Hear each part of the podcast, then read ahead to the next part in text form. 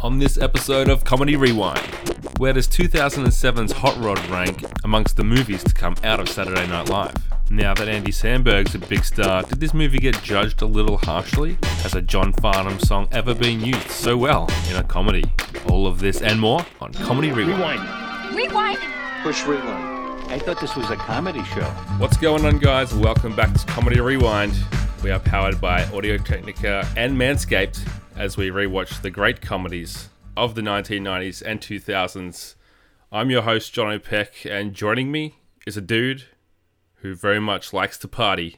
It's Mario Picardio. That's me. Mario, not bros. How you doing?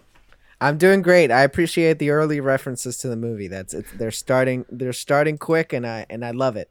Oh, you gotta. You got to do You gotta. it. Especially a movie like this that's so quotable. Um, it's it.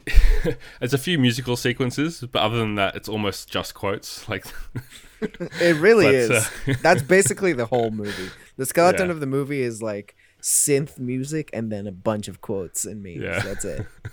It's great. and it, it works for the most part. It does. Um, I'm I'm doing good to answer your question. How are you, Johnny? Yeah, yeah, yeah, yeah. I'm good. I'm good. I mean, I'm, I'm happy to to have some young blood on the podcast because you know, Mm. up up until the last few weeks, it's been all '90s movies, which has kind of set my you know my limits for who can be a guest because people like what year were you born, Mario? 1998. Yeah, so I mean, you were two when Y2K was happening. I sure was. Or one and Remember a it like it was yesterday. Yeah, so I mean, not that you couldn't talk about '90s things. I could, I could talk about '80s things, despite being born in '87. But you know, having uh, having the 2000s wide open means that I'm wide open to some younger perspectives, and that's why it's really cool to have you. You're probably the youngest person I know in the world. oh, wow, look at that. what an honor. I know. I, I, when I met you, you were like 17, right? Yeah, I, in I think I was. 2017. That 2017 when we met, I was 19. You were, yeah, sorry. I, I thought you were, yeah, that makes sense. But I, I just remember that you weren't allowed to drink. But the drinking age over in the US is Exactly. 21. And That- over here that's what 18. messes you up. Yeah. Yeah. Yeah. Fun good, fact: all I. I moved from Venezuela when I was 17, so I was a year away from being able to drink over there, and then I moved here, and I just had to wait four more years to be able to legally drink, which is fun. yeah, I mean, I'm, I'm sure the benefits outweigh the negatives. At the end of the day, other than that one bad thing, everything else was pretty good. Yeah. Okay. Well, we're talking about Hot Rod, if that wasn't clear enough from the title of this episode. But Mario, this was a movie that you uh, pegged as, you know, one of the ones that you could uh, ramble on about as we podcast together. What What is it about Hot Rod that makes it something that uh, comes to mind when you think of the 2000s and I mean, it. I a big thing that like really hit home to me that I I guess I hadn't quite realized that was a big part of 2000s humor and you know the Lonely Island in in general and that kind of era of SNL is sort of the repetitive humor, the um doing this a, a same bit or like extending a bit just a little bit too long and that's what Yeah. that's what creates the comedy that's that's very much so a 2000s era kind of thing and, and a lonely Yeah. island kind of thing you know A- andy samberg was kind of like big on on that sort of comedy and that i i guess at the time i didn't realize how how much of a staple of the decade it was going to end up being Hmm. No, that's a good point. It, it is a very 2000s thing, and we'll we'll get to like the 2000s a bit later. But I I remember also like Family Guy, obviously being a really big part of this decade, and that was something they did a lot. It's that thing where like yeah something's funny, and then it keeps going, and it's like oh they're they're still going, and it's not as funny, and then it, if it goes long enough, it goes becomes around. f- funny again. And you think of like Peter Griffin holding onto his knee, or the chicken, like the chicken fights that go for like way too long um, on Family Guy, and that's like a, a good example of uh, some of the humor that they've tapped into this, especially like the scene where he's just like rolling down the hill. It's great. It's so funny. It, it's very similar to to again going back to Andy Samberg and the Lonely Island and, and Lorne Michaels that era of SNL. The the like now you know famous skit of SNL of Dear Sister the the shooting. Yeah, yeah. That's OC, it- that's like the OC um, parody, basically. exactly But, yeah. and it's and it, that is the comedy that strives on. It's it's just repeating the same thing over and over and over again to the point where it becomes it becomes so ridiculous that what you're watching is this that it becomes funny. That's Mm. that's the kind of comedy that this movie or at least one of the aspects of comedy that this movie strives on. Yeah, no, that's well said. Um, so it's a 2007, I guess, sports comedy in a way. Um, yeah. and you know, it's funny you mentioned SNL. Well, it's not funny. It's it's pretty obvious, but uh, it was originally written by Pam Brady, a writer on SNL, I think, for Will Ferrell, who was meant to be like the star, and it just didn't get made for whatever reason, and they had to bring in the Lonely Island crew to to rewrite it because. Uh, Andy Samberg was obviously the star on SNL, and his his friends in Lonely Island were writers over They were there. writers. Yeah. Yeah, so that they worked on it together to make it feel less like a Will Ferrell impersonation and more of their offbeat humor.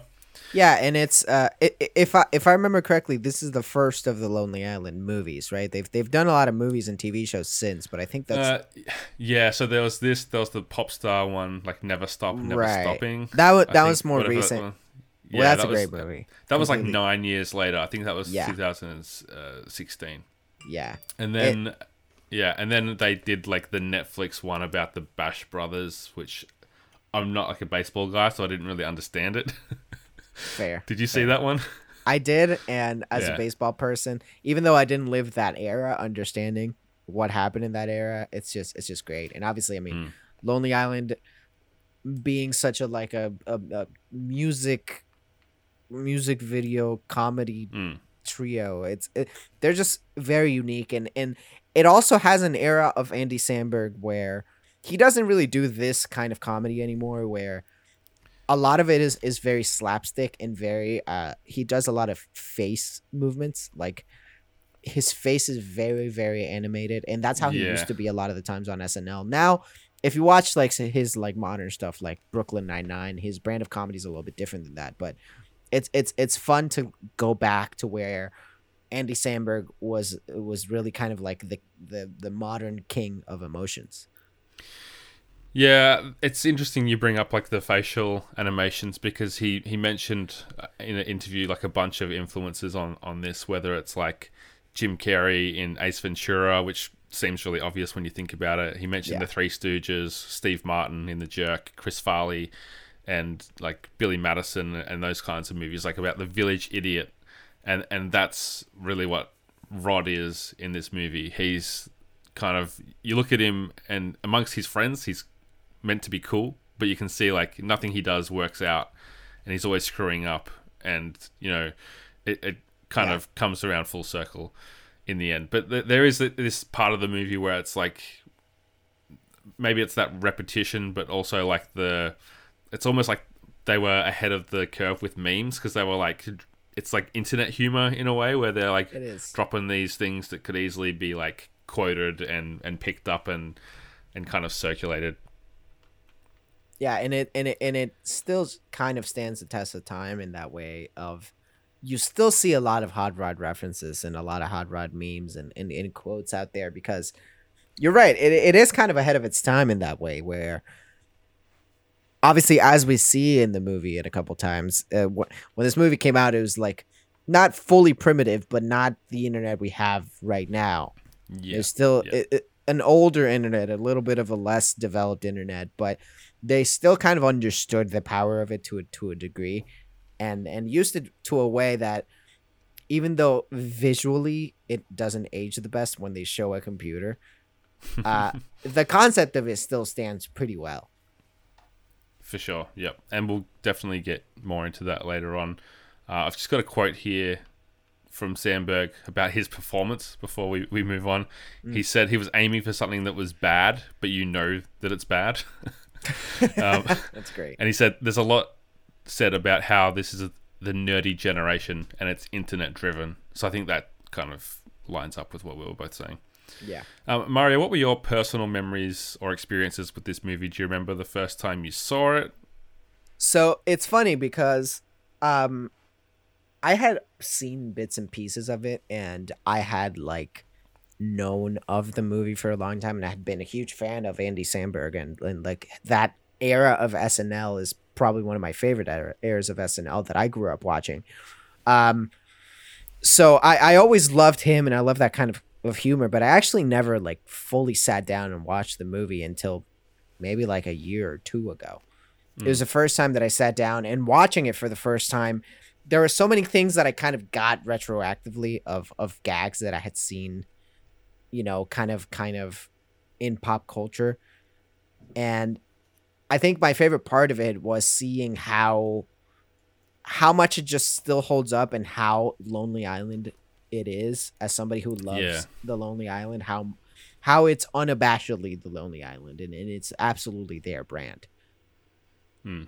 Yeah, I don't think I had ever heard of the Lonely Island. I don't know if any of their like big songs had come out like released as music, like they obviously have been now, or they maybe just hadn't made their way over to Australian shores. But the first time I came across this movie was at, I was living at uni, and one of my friends, Bads, shout out to Bads, was like, "You gotta check this thing out. It's it's you know it's hilarious." And it was specifically the scene with the um, the guy his name in the movie is Richardson. He's the played by the Chester Tam, like the Asian guy. Yeah. And it was all the, it was just that montage of him doing that stupid dance and throwing the flyers everywhere. And he like it was just it became like a bit of a, a an in joke with us to do that stupid dance um, all the time for no reason because it's just so goofy and ridiculous. So that's my experience. Like I remember it being that kind of movie that um, if it, it was like you know a quiet night, nothing happening, and hanging out with someone, just being like, "Oh, have you seen Hot Rod?" No, well, check it out, and you just throw it on and and watch it because it's it's um it's an easy watch and it's a sh- it's a short movie and it's Yeah. just like it's just good fun. yeah, it, it's a lot of fun. I mean, and the cast is like stacked. Like when it, It really is, yeah. when you look at it for for a movie that like didn't have the most insane budget at the time, and it was like, Mm. You know, not all of these people were as big as they are now. When when this movie was being made, the cast is Yeah. so good. Like, and everybody is used really, really, really well. Even somebody like like Will Arnett, who has a, a very short you know uh, part in the movie like it's he's not in the movie for a long time but his character is used so well and you know will arnett is very good at playing an asshole He is. And they make him play such an asshole and it's and it's perfect like it, it they really did use their their resources like almost to to a perfect Mm, yeah, I agree because one of the things on rewatching was that I noticed was how little he's in the movie, but like just thinking back about the film, he'd be one of the first people that I would think of because of the scenes that he has. He's always just so funny. Um, and you're right, like the the cast, a bunch of the these guys, especially I guess the the three of the main four people, Andy Samberg, Bill Hader, and Danny McBride, like they've all led their own comedies since this, and I'm not not sure that they would have even had starring roles before this one. Isla Fisher as well. She's had um, kind of lead roles in comedies, and uh, yeah, I, I think as you mentioned, fourteen million dollars was the budget. Not a huge amount of money to throw around, Not a but they made it work. Uh, it made sorry, it was a twenty-five million dollar budget. It made fourteen million, so it didn't do great. Um, I've actually got the box office here for 2007, and it ranked 141 for the year. Do you want to guess what the number one movie was that year? we're talking 2007 Yeah, oh my god 2007 i feel like isn't one of the early early marvel movies 2007 it is a Marvel movie, but it, I don't think you'll guess the one that it is. is it the incredible hulk? It's Spider-Man 3. spider-man 3 see i i went a little bit ahead. I think incredible hulk might have been like 2009 or something. Yeah, yeah. spider-man 3 i saw spider-man 3 in theaters so i con- i contribute to that Yeah, me too. Uh, it made three hundred and thirty-six million dollars, and the the highest grossing comedy that year was Wild Hogs. Uh, wild With- hogs wow Do you know that movie? I I can see the poster of that movie, but I don't know if I've ever seen that movie. It's uh, it's Tim Allen. It's uh, who else is in that movie? while. I'm just gonna quickly Google it. Yeah, I'm doing the same it's, thing. It's actually not. It's not. It looks like a like you look at the poster and you're like, okay, that's a boomer movie, Yeah. but it's Yeah. um yeah, uh, John, John Travolta, Travolta. William H Macy, and Tim Allen, My God. Ray Liotta, Marisa Tomei. It's not that bad because my you know it kind of is a movie for older people, I guess. My grandfather was really into it, like he Mm. was into motorbikes, and we watched it with him, and he'd just laugh and laugh. So like I enjoyed it for that reason, I guess. But it, it made 168 million. Knocked Up bad. was was right behind it. So Knocked Up is a good. Um, Knocked Up is a yeah, good one. we'll be covering that at some point on this podcast. There you go. Anyway, with that in mind, what do you think the Rotten Tomatoes score is sitting at for Hot Rod? Ooh, that's a great question. I'm okay. I see I see Hot Rod in a similar way that I see something like Wet Hot American Summer, where Mm, it didn't do I think. Yeah, yeah, it didn't perform the best. It didn't it wasn't reviewed the best, but it's one of those cult classics that, you know, people like you used to like, you know, sh- you, you show it to your friends, your friends have inside jokes. So, I don't think it's it's Rotten Tomatoes is going to be amazing. I don't think it's going to be like in the 90s, but I also don't think it's going to be super low. I'm, I'm going to say he's it's going to be like I'm to say 71%. Ooh, it's much, much, much lower. See? Man, there you go. Thirty-nine percent. Oh my goodness. Okay. Yeah, 30, 39% of critics thought it was a good movie. Well, going back to Wet Hot American Summer, I believe that also has a really low rating Mm. on Rotten Tomatoes, and it's a cult Probably. classic at this point, and it kickstarted a lot of people's careers. So they kind of have some. I, I think they were both ahead of their time. I think that, that that's a big thing that both of those movies have, and why we we look back at them so fondly, because it, it its kind of humor has aged really well. Yeah, I, I think it's one of those things where uh, a lot of the SNL movies don't do great. Like uh, Night at the Roxbury, uh, Superstar in the late '90s. I guess Wayne's World was a was a hit. I don't. I think that's cur- one of the few. yeah, it's one of the exceptions. I don't know. I've never seen MacGruber, but you know, I don't think it would have set the box office on fire. Even if it's probably similar to this, where it has its moments. People really and- like it. Yeah. yeah. Um, but I, I have a f- two. I have two quotes here from critics that I think sum up the movie's pros and cons, as well as kind of influences and, and kind of how I think about it now that we look back. The first one is from Newsday, and they said a charmless idiot, a clumsy rip-off of Jackass, and one more time tiresome exercise in arrested adolescence. Add them up, and you have Hot Rod. All right. I do see the the Jackass comparison. I mean, it it, it definitely like Mm. it doesn't try to be a Jackass movie and it doesn't try to copy Jackass, but it has a lot of physical humor built in.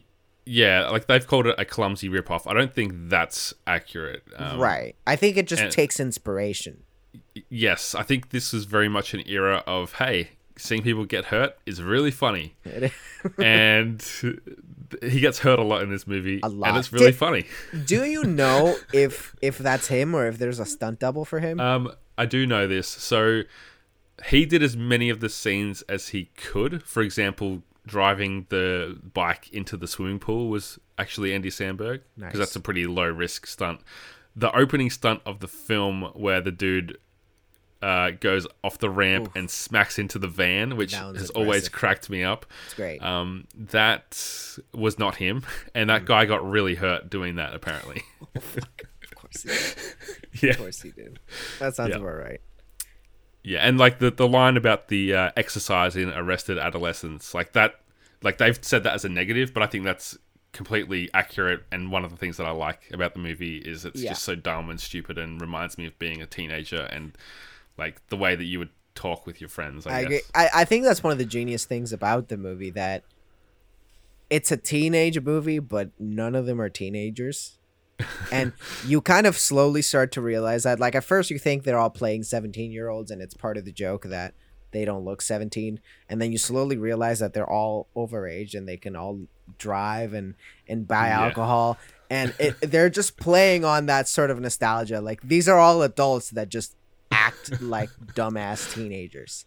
Yeah, his brother acts the most and looks the most like a teenager. Yes. But yeah, uh, Danny McBride definitely looks like he's I don't know thirty. He looks like he's a 35 year old Yeah. man. but yeah, like like you said, like I don't know about you, but I definitely did a bunch of this stupid kind of stuff with my friends, like filming us break things Oh, and definitely. like Oh, it was that whole like when Jackass was really big and like you know, uh, yeah. That- I've I'm heard not going to go myself into on it. camera before. Let's just say that. yeah, and it's it's fun. Um, the other quote that I had is from the Irish Times, and they said Ooh. Samberg has a stubborn charm that should win over even the most jaded veteran of post Napoleon Dynamite comedy. And the, the thing that I liked about that quote was that as I was watching this movie, without having seen these two reviews, I thought this is reminding me of Jackass and it's reminding me of Napoleon Dynamite.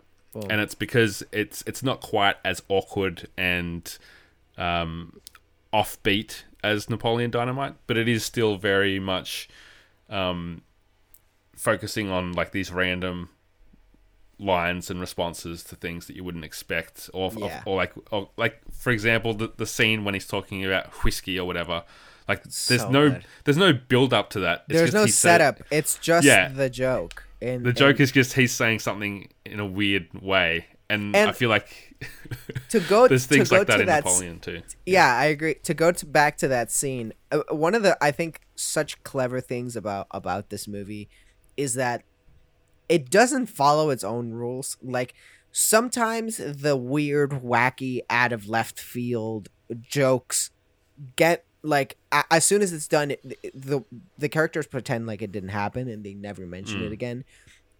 And sometimes they completely acknowledge the crazy events that went on and, and, and make it a part of the story as if it's part of what happened. And what in that whiskey scene, I, I, a part that makes me laugh is that right after he's done and they cut to the other shot, he tells everybody to unlock his wheels, and he just says wheels regularly.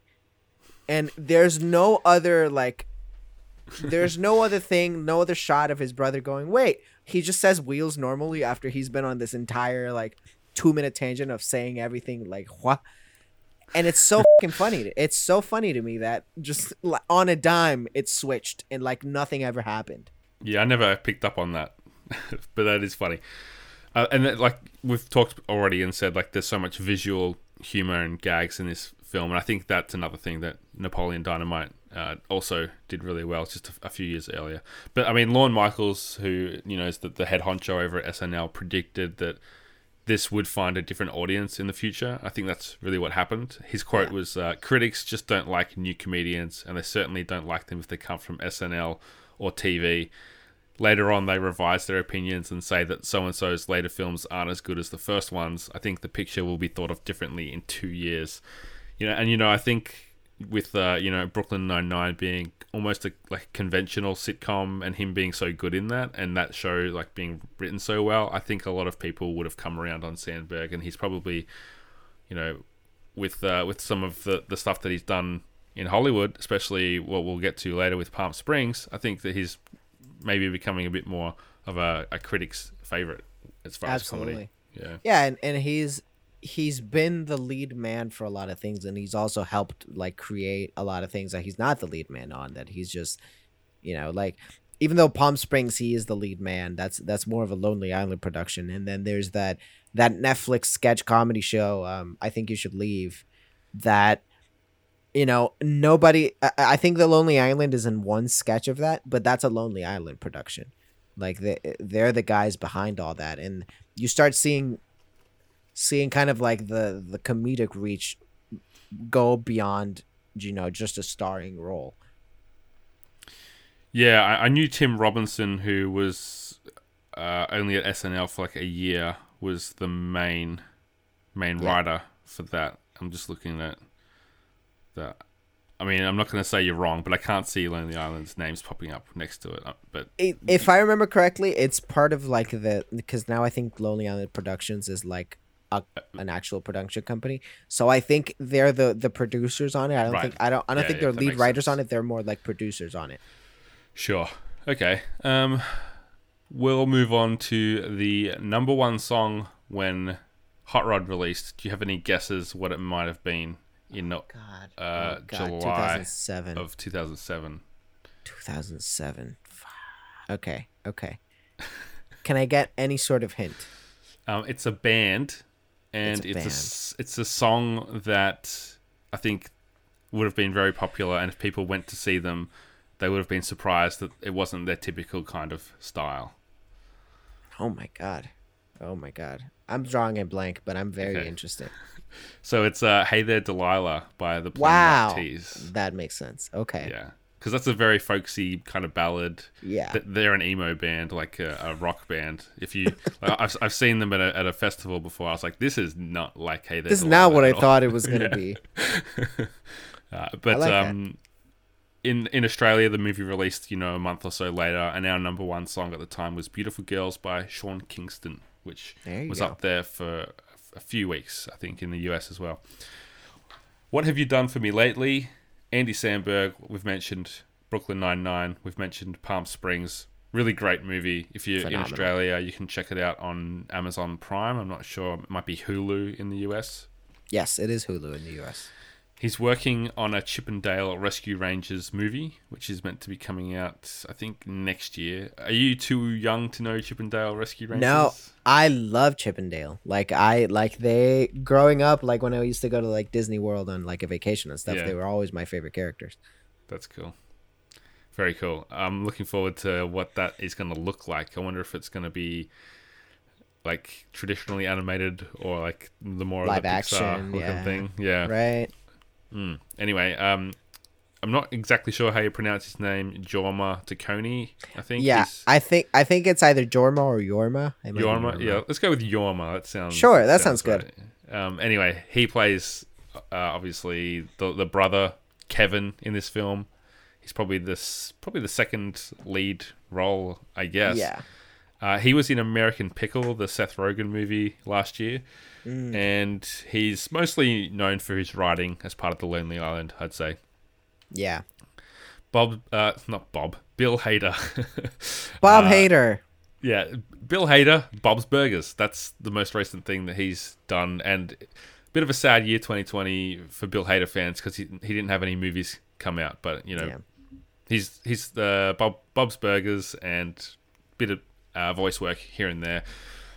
Isla Fisher, uh, you might have seen her in Curb Your Enthusiasm in the most recent season, which I still have to check out. But I Oh, don't me have, too. I'm I don't have behind. access to HBO, but um, I, I'm keen to see that. Uh, Godmothered on Disney Plus, which I think was I don't know if it was meant to be like a Christmas movie or not, but it came out in December, so you might have seen her very recently as one of the leads in that. Danny McBride, who I absolutely love, a huge fan of Eastbound and Down. He did a TV show called The Righteous Gemstones, which I had didn't realize was a thing, but it's him and John Goodman, and that was I think its last season was 2019. Have you seen that one, Mario? I haven't. I I like was going to watch it on the lead up to it, and I know people who have, so I know Mm. it's a really really well done show. Show. I love John Goodman and Danny McBride, so I really want to check that one out. Yeah, cool. Uh, Ian McShane, who plays Hot Rod's father, the um, you know, the, the plot device, Frank. Uh, he is in the John Wick Hex video game doing a, a voice role. He's also Yeah. been in American Gods for a few years, Right. apparently. Yeah, he does John Wick in general. He's a, one of the biggest characters in the John Wick universe.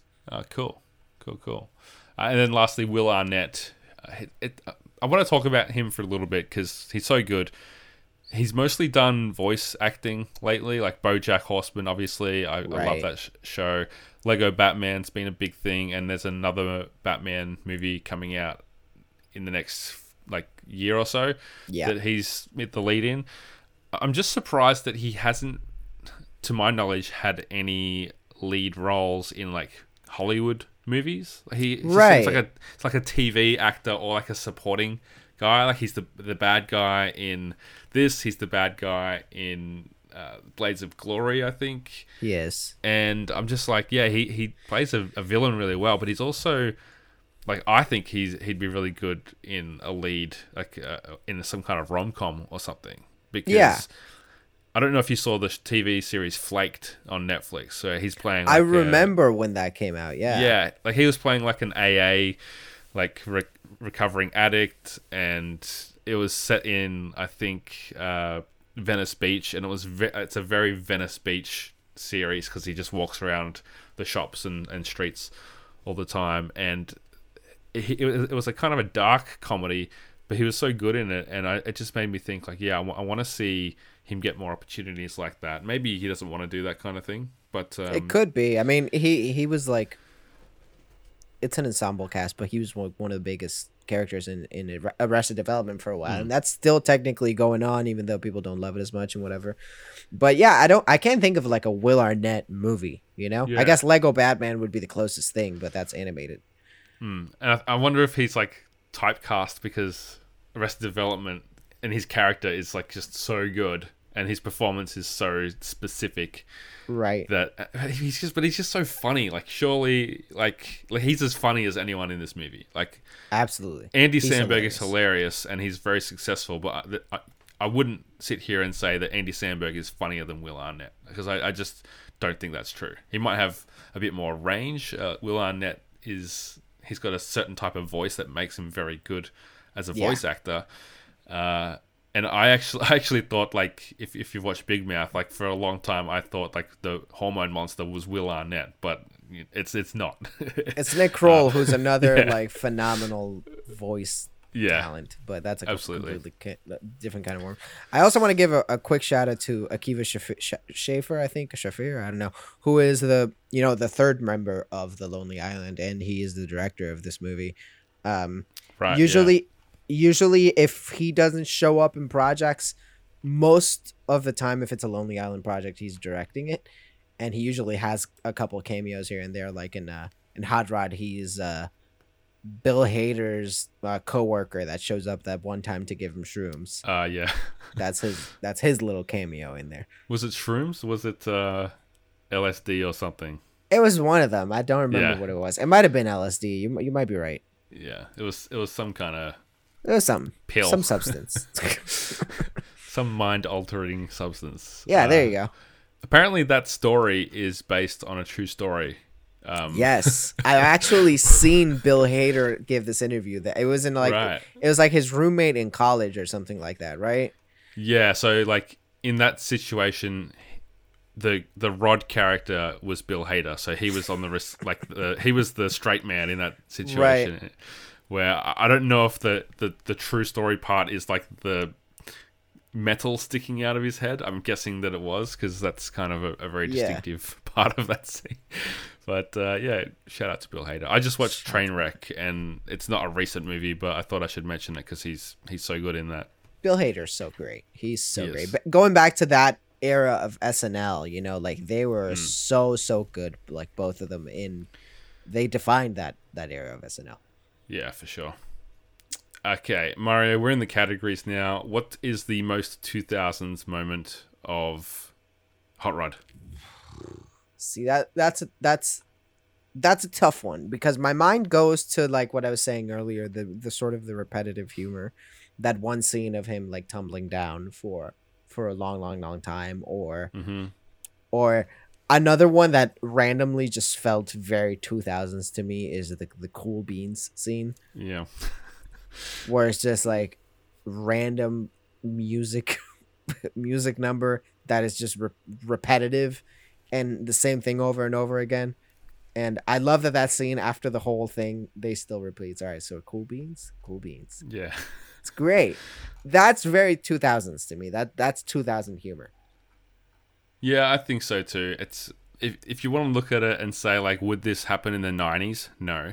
Would it happen in the 2010s? Probably not. Like it's it's almost too random to get away with it now. If you're making a movie in 2021, I don't think that scene would be there at least in the way that it was. So yeah, in that aspect, it's very 2000s. Um, it's just quirky enough and just funny enough to work. yeah Uh, for me, yeah, I think that you're you're onto that there with just like the the tone and randomness of, of the movie is very 2000s. As far as like references, there was a few that um, I mean the the jackassness of the movie is very 2000s, but there's a few references that I wanted to throw out there. Uh, he he mentions the beach like bouncing around like a beach ball at a Nickelback concert. Yeah. And I liked that because now if you make a joke about Nickelback, it's at their expense because Right. they've become like the go-to like overrated rock band that everyone loves to hate.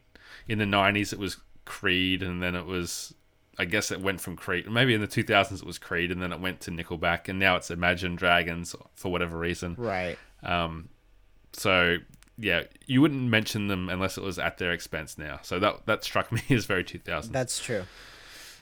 The other one was uh, Chris Parnell's character, the the radio DJ, saying, uh, "Well, I guess the fact that radio is even a thing in this movie, Yeah. it, it's it's funny because like it's already It's- being portrayed as this old fashioned thing. it's self-aware at least. yeah, and now it's like you wouldn't even bother because it's so far um, Yeah. antiquated that like kids wouldn't even understand what it Of was. course. I think. I, I I at least appreciate that it's very self-aware about, you know, radio being a dying like Hmm. a dying medium. Um, I think one of the most clever jokes w- when it comes to that part of it is when uh when the he's narrating something that Chris Parnell and he literally says this is unbe- this is amazing. You really need to see it to believe it. And it's such a great it's such a great line. Because Yeah. it's such a good line. It's so funny. It's funny, like I don't know if it's a sign of the era or they were deliberately being, uh, as you say, like self-aware. I think but, so. what- but but the, there's a line that he says when he's complaining about kids these days, and he says it's more about FM radio and color TV. like he doesn't even mention the internet, which is Right. uh, maybe in 2007 at that point it's become the obvious thing. I think like I think part of the joke is that this dude is so behind yeah, that he had that, that color TV as if that's a new thing is still exciting to him. yeah. I think you're right. It probably is that more than just that being a a, a moment in the 2000s. Right. Um, most iconic scene. You've already mentioned one of the ones that I want to talk about, and I'm interested what you've got. But I had the Cool Beans situation because, Cool like, Beans for is me, a good one. yeah, like when I think of Hot Rod, I think of Cool Beans, and it's like Cool the first is great. image that comes to my mind.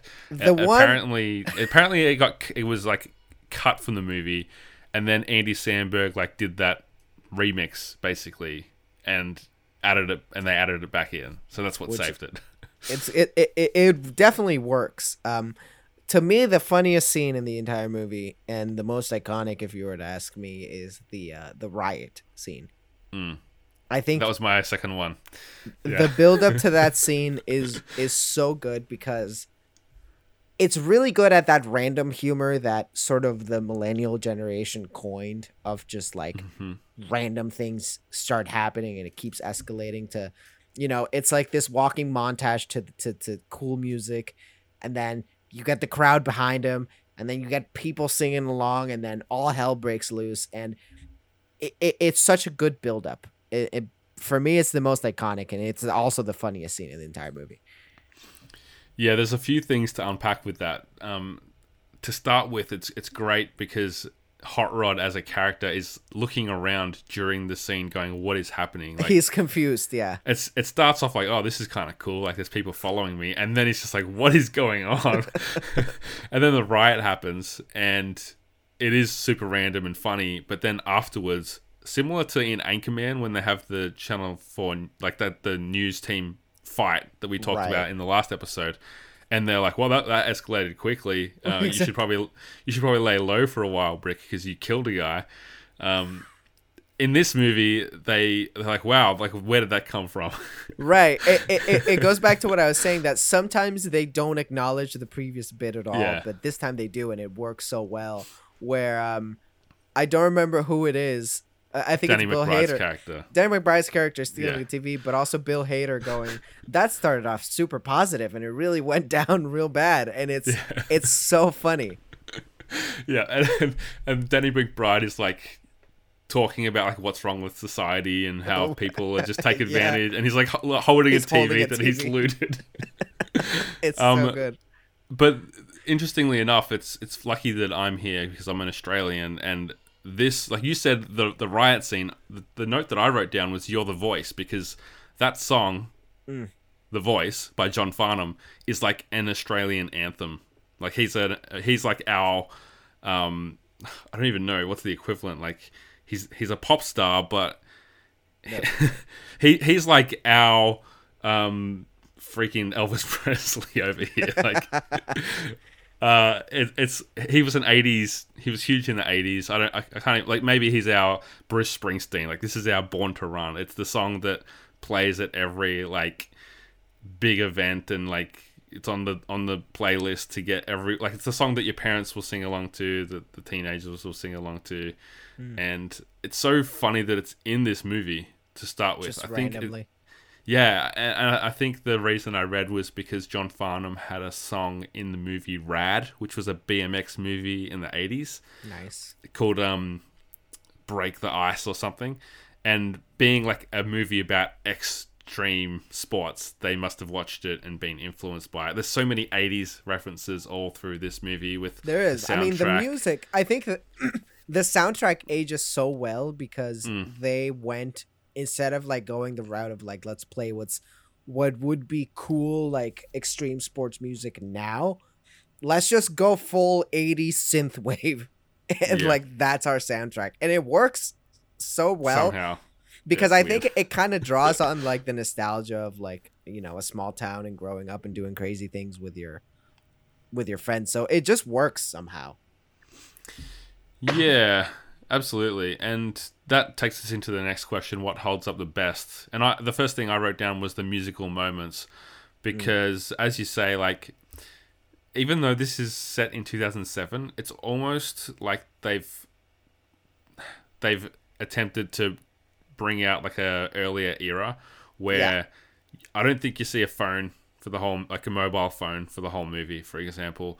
Um, you they are editing video on the computer, but aside from that, like this could be an '80s movie. Yeah, and it, wouldn't it really really, be any does different. keep that vibe. I mean, everybody's riding around on like bicycles, and it's like a small town, and they go to like the town cinema. It it, it definitely like It feels like a, it does feel like Napoleon Dynamite in that sense, where yeah, this is a really small town and everyone Yeah. knows each other. Yeah, yeah, and it and it and it definitely I think purposely kind of like gives those like 80s vibes where you I think in the same way that you don't really know for most of the movie what the age of the characters is.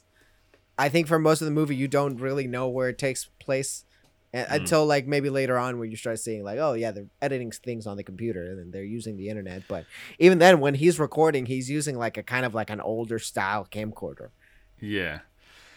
Yeah, the um it was it, I'm trying to think cuz I did a bit of work on a camera like that in the, the 2000s and it definitely was like the last era of camcorders before we decided we could just do it all on our phones. Yeah. So that's that, that like going back that's a very 2000s thing as well. But yeah, like ha- having those musical moments, having the '80s theme, like even the Daredevil side of it, like the Evel Knievel, like it's not really references to Evel Knievel because it's actually pretty overt. It's it's more like they're just channeling that vibe, right and uh, it's that's that's even more of I guess an '80s or '70s kind of thing. So in, in that sense, along with the music, and even like they brought in Queens of the Stone Age to play the, the band at the end So of the good. movie, and they're essentially, you know, playing like a, an '80s hair metal or power. What what kind of genre is that? It's like a, the Probably- synth wave. Yeah probably you you could get away with power metal probably Yeah, like it's Europe and it's it's Right. Final Countdown, that kind of style, Yeah. whatever it's called. Apologies to the music fans out there who are, are screaming at, at the at Sorry, their podcast, everybody. but yeah, power ballads. Anyway, There you go. That Um, works. I'll take yeah. it. So so so, what did you have for what holds up the best?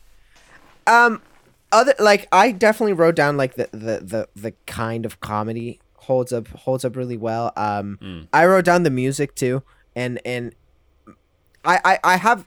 I think my two biggest points is the music, which you already touched on. I think like going back to older music makes it stand up really well. But Mm.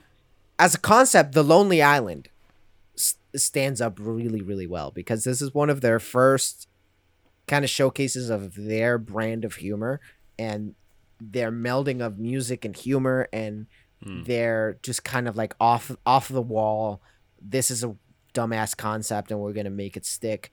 Brand of humor that has kept them going to like other movies and other TV shows and and, and more relevance in SNL and, and and bigger, crazier music videos. I think that them, the three of them, and their brand of comedy is what it's what's has stood up the best, and it's it hasn't been changed much really. Yeah, that, that's a good point. And you know, I, I said musical moments. It was it's not just the one like the the two that we mentioned with the the band playing and the the John Farnham song. You've got like the fight dancing or the punch dancing or whatever it's called. It's Right. very much an obvious reference to like Footloose, where Yeah. uh, uh, Kevin Bacon is like dancing around, taking out his like frustrations, um, and yeah, I think that that's so intentional. And as you say, like with with those guys being such a musical group of, of comedians and writers, it, it makes sense that it, you know, if if you're a Lonely Island fan, this is kind of like essential part of of their story. I think. Totally. Yeah, and I don't know like what like where it all fits in with like Lazy Sunday and some of the, these big things on SNL, like which came first, but it's all it's all part of the story. Yeah, it, it all kind of melds together. Um, what holds up the worst? That's that's a tough one because I don't think many things are like super outdated other than like what I was saying like when you like physically see the computer like obviously things like that are going to like Yeah, not date not age the best but that's not really the movie's fault um other other honestly other than like the the obvious technological mishaps i can't really point out many things that don't hold up well.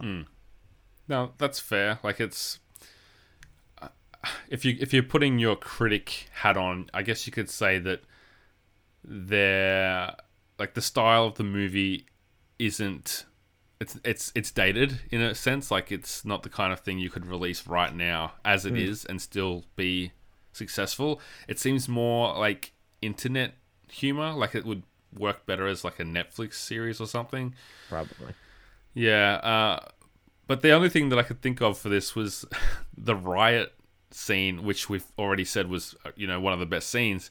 But I couldn't really watch it without thinking of like what's been happening in the US over the I last think- 12 months. Yeah, I think the riot scene doesn't hold up right now. Like in Yeah, this like very in this specific moment. moment. that we're it's almost like it's almost like if the riot scene had been like a like a pandemic scene.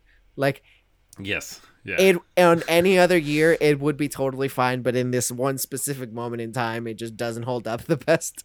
Yeah. Like the it's it's it's funny, you know, they're rioting, okay, that's random, and then the cops show up and start like hitting people and you're like And you're like, oh god, Uh, no, that hits close to uh, home. Yeah, nope, that, nope. that's the thing that happens. Yeah. That happened- I mean like Yeah. like you know this movie came out in 2007 i can't remember exactly what was happening in the world it was like the lead up to you know it was still the bush administration it was probably the iraq war protests Yeah, but i don't big one. recall people being attacked by the police in that kind of way that we've seen in the last 12 months yeah, it's it's it's unfortunate for the movie.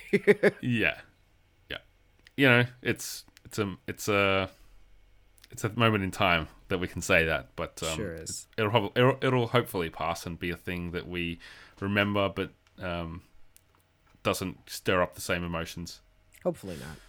because hopefully we can progress as a society well it's your hope it's your it's your country uh, I'm, I'm speaking on behalf of the world i guess but uh, I appreciate that.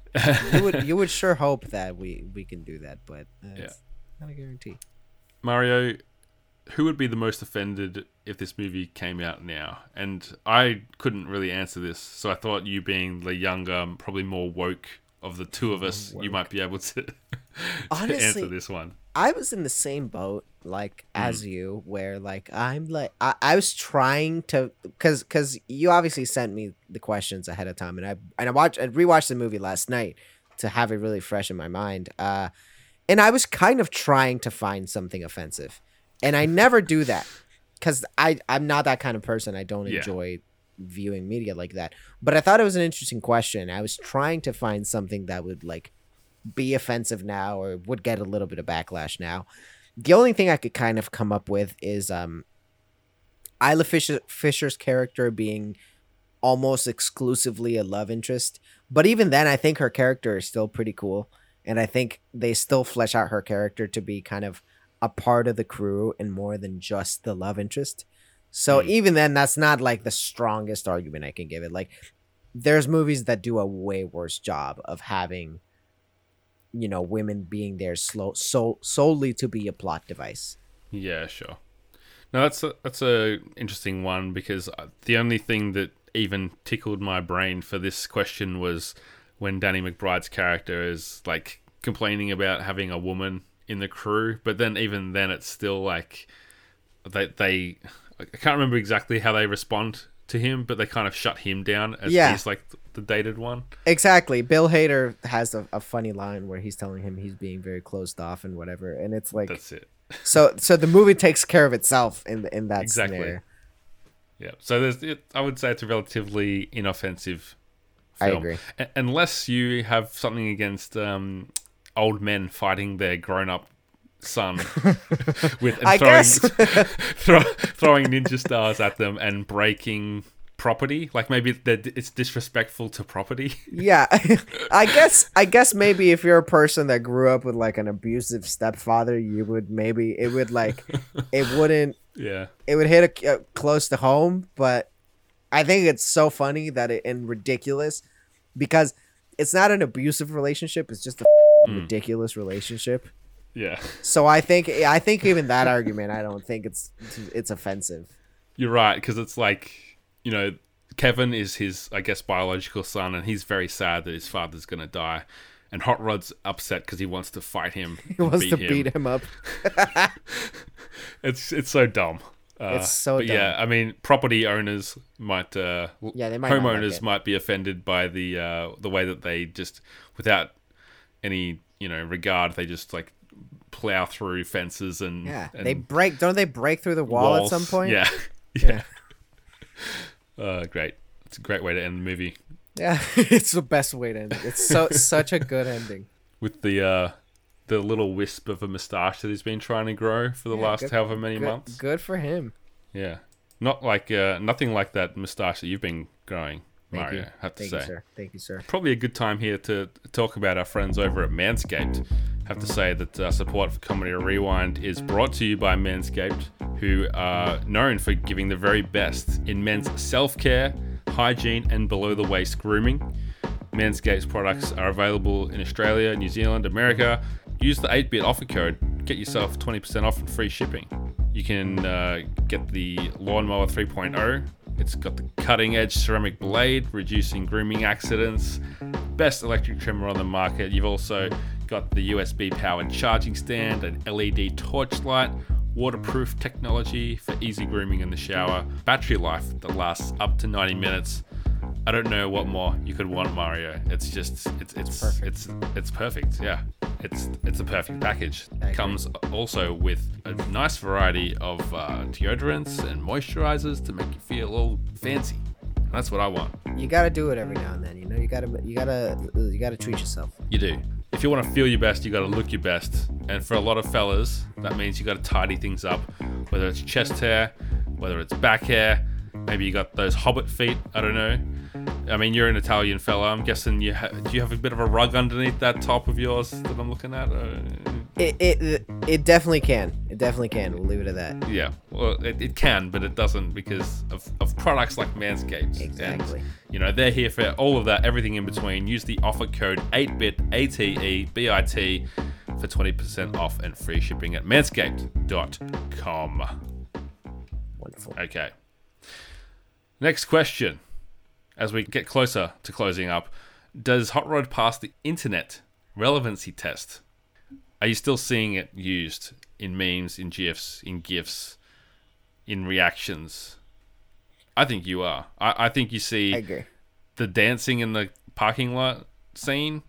I see Danny McBride doing the high fives, like the multiple high fives You to see the that two a lot. guys. You And, see, like, and that's how it's done.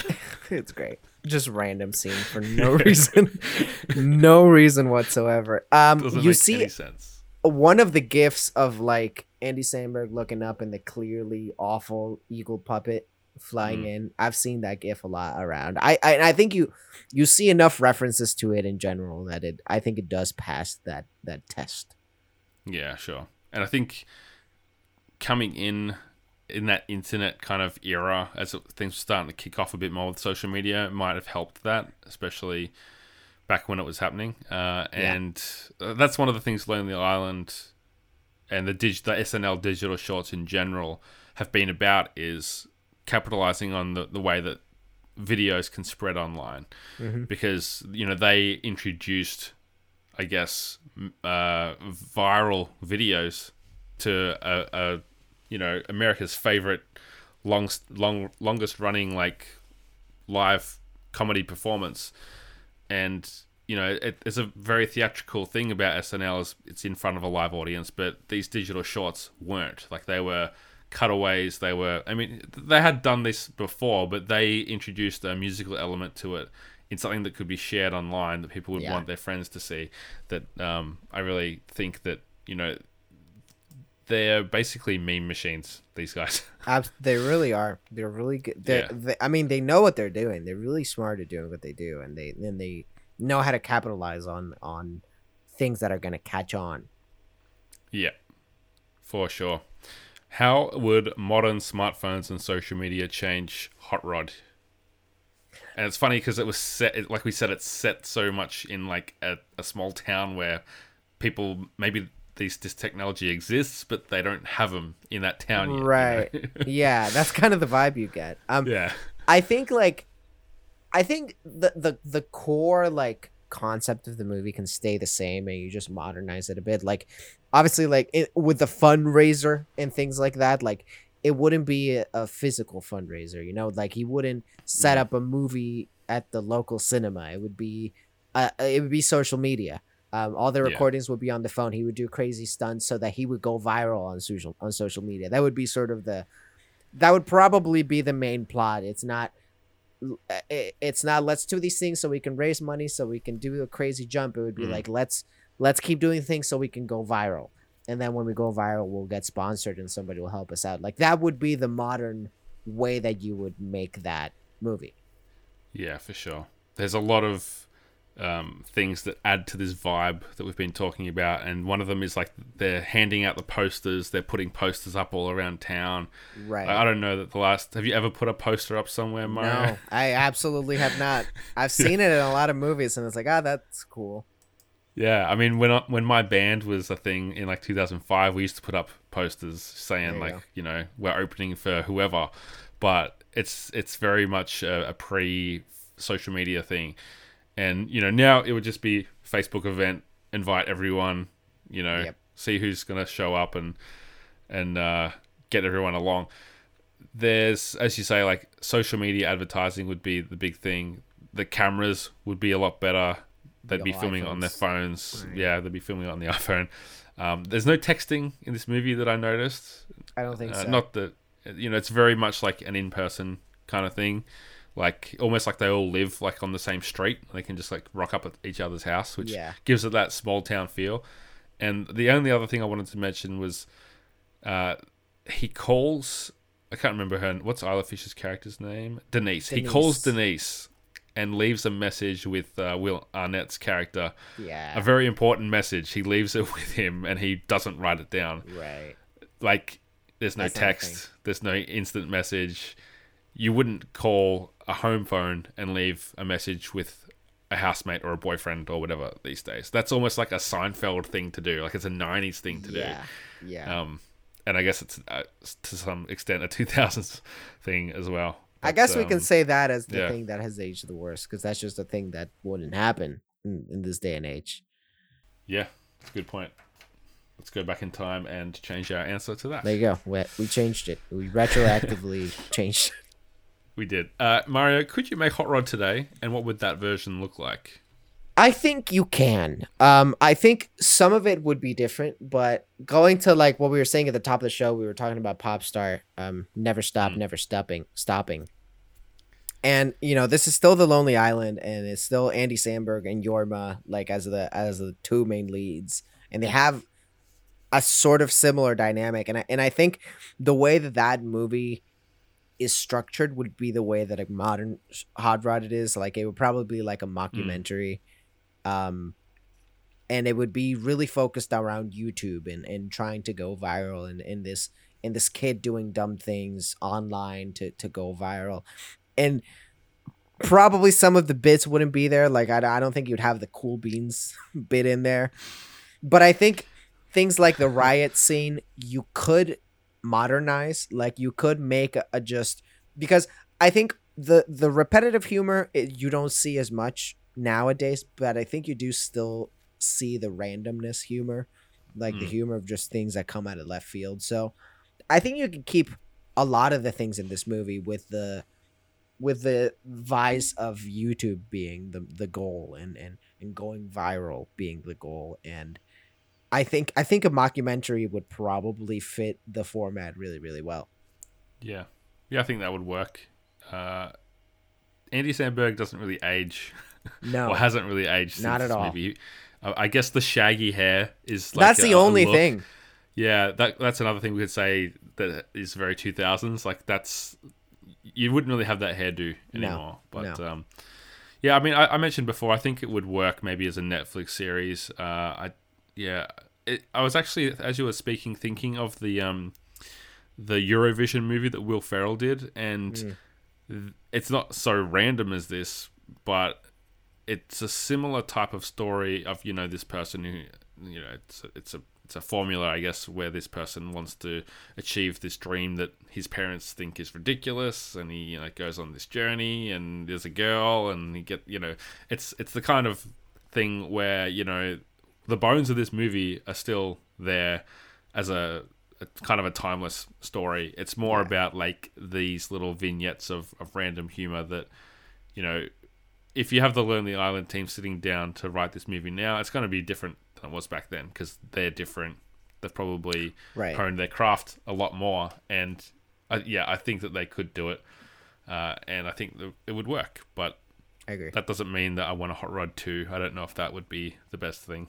No, I think do. I think they're best to just keep doing their weird ass movies. Like they have that one movie. There's that one Lonely Island movie that's produced by them, and I think I don't know if Jorma's director, but I know that they're all involved. That's the it's the tennis movie with um the guy who plays Jon Snow. Forgot his Oh, name. Don't Kit even Harington. Yeah, they have a movie where it's Andy Samberg in like a ridiculous wig and a, and a mustache, and he plays Kit Harington. And I guess the whole crux of it is that it's the longest tennis match ever, and it's lasting like three days, and it's supposed to be great. And they have a lot of a lot of movies like that that are really silly concepts, and they just blow it up. So, you know, the, the, Lonely Island can do no wrong. Hmm. Useless trivia before we get into the Spark Plug Award. Just a little quick hitter here. Rod tumbles down the hill for 47 seconds. Great. Would you have guessed that length? It feels like it feels like three minutes. It feels longer, but I, it's a good amount. It's a really good amount. yeah, it's just long enough, I guess. Shout out to the sound Uh, effects in that scene. They're really Yeah, they're they're fantastic. Yeah, and I mentioned the stunt man that broke his. He actually broke his leg in that opening scene where Oh, he God. attempts to jump over the bus. So, putting his body on the line, the real stunt man. you Yeah. know, it's a movie about stunt men, and that guy deserves some recognition. So. I'm sorry I don't know your name, but shout out to you, stunt man. Shout out to him. I hope your leg feels better. It's been I hope you can walk now. Jeez. Yeah. Uh, it's time for the Steve Buscemi Spark Plug Award. Steve Buscemi. A real spark plug. This is essentially for the the Dion Waiters of the movie, the J.R. Smith. You know, the the guy that's coming in hot or gal coming in hot, and the uh, the nominations for this episode I thought would be Will Arnett. He's not in the movie too much. He's probably used just enough to be a nominee here. Chester Tam, who I mentioned as the the Richardson, I think his name was, that dances and throws the flyers. You know, doesn't do a lot, but whenever he's there, he's he's pretty funny. he is pretty funny. Uh, and I think my selection for this movie, I think he deserves it, is Chris Parnell, who plays Barry Pasternak, the AM radio DJ. He, he is so committed to this role, and he's such a funny guy. I don't know whether you remember him. Like he was in Anchorman, and he, had Yeah. uh, a, a reoccurring role on Thirty Rock as Doctor Spaceman, uh, and he's just so good at playing these weird characters. Yeah, he's really good. I you know, I I was gonna say Will Arnett, but you're right that he is he, like that last act with him in it is so good, and he commits to that bit so much. Yeah, he makes the last like fifteen or ten minutes like so much better if than compared to if he wasn't in the. I think Yeah. like, and the He way he's like really does. explaining like how it's like.